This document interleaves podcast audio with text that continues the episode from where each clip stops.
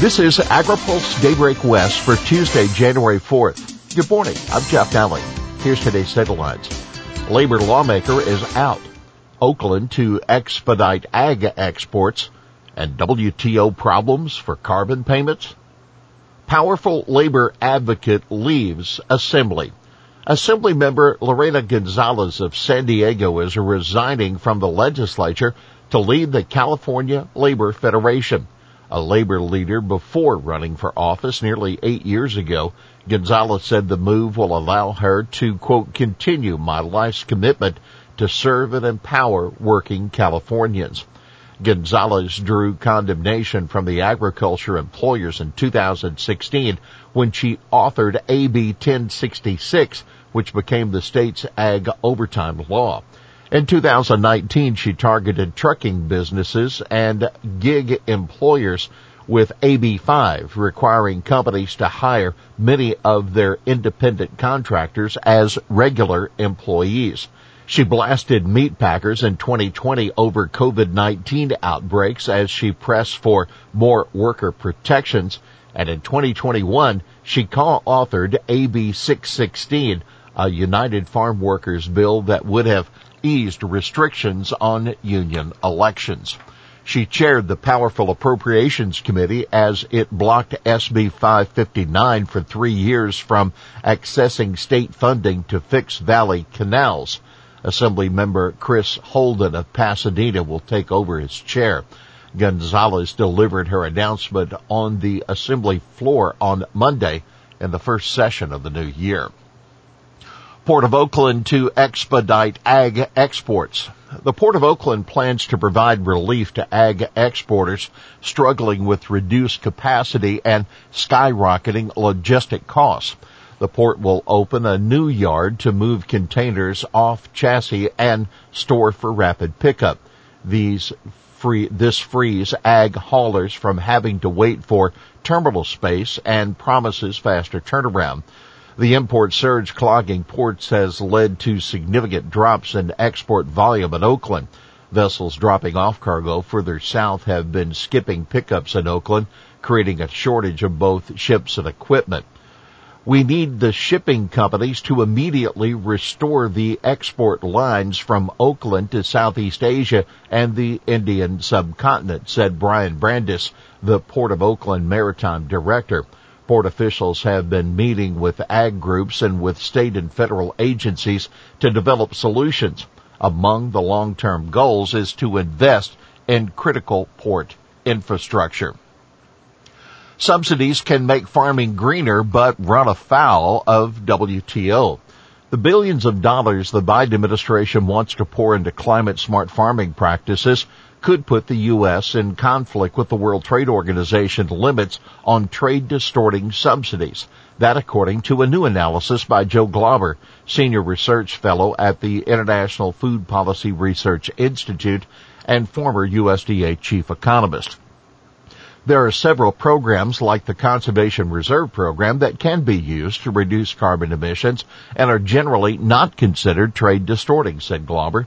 But programs that subsidize crop insurance or pay farmers to use climate friendly practices could put U.S. at odds with international rules, he believes. He says WTO rules may need to change given that increasing agricultural productivity is one of the most effective ways to address climate change. Addressing climate change in a way that ensures meeting the UN Sustainable Development Goals will pose significant challenges in the years ahead, he writes. A broader consideration is whether the exigencies of climate change require rethinking rules underlying the global trading system, particularly those governing domestic support. Senate focuses on January 6 voting rights and not BBB. The Democrat controlled U.S. Senate is back in action this week, and there are reports that Senator Joe Manchin may be willing to negotiate a deal on a scaled back version of the Build Back Better bill. The BBB bill contains $90 billion in ag and nutrition provisions. Democrats are going to keep the focus this week on the one year anniversary of the January 6th Capitol riot while trying to make the case for passing their voting rights legislation in coming days. In a Dear Colleague letter, Senate Majority Leader Chuck Schumer, the New York Democrat, raised the possibility again of carving out an exception to the filibuster for the voting legislation. Now keep in mind, neither Manchin nor Kyrsten Sinema has given any indication that they would support ending the filibuster change.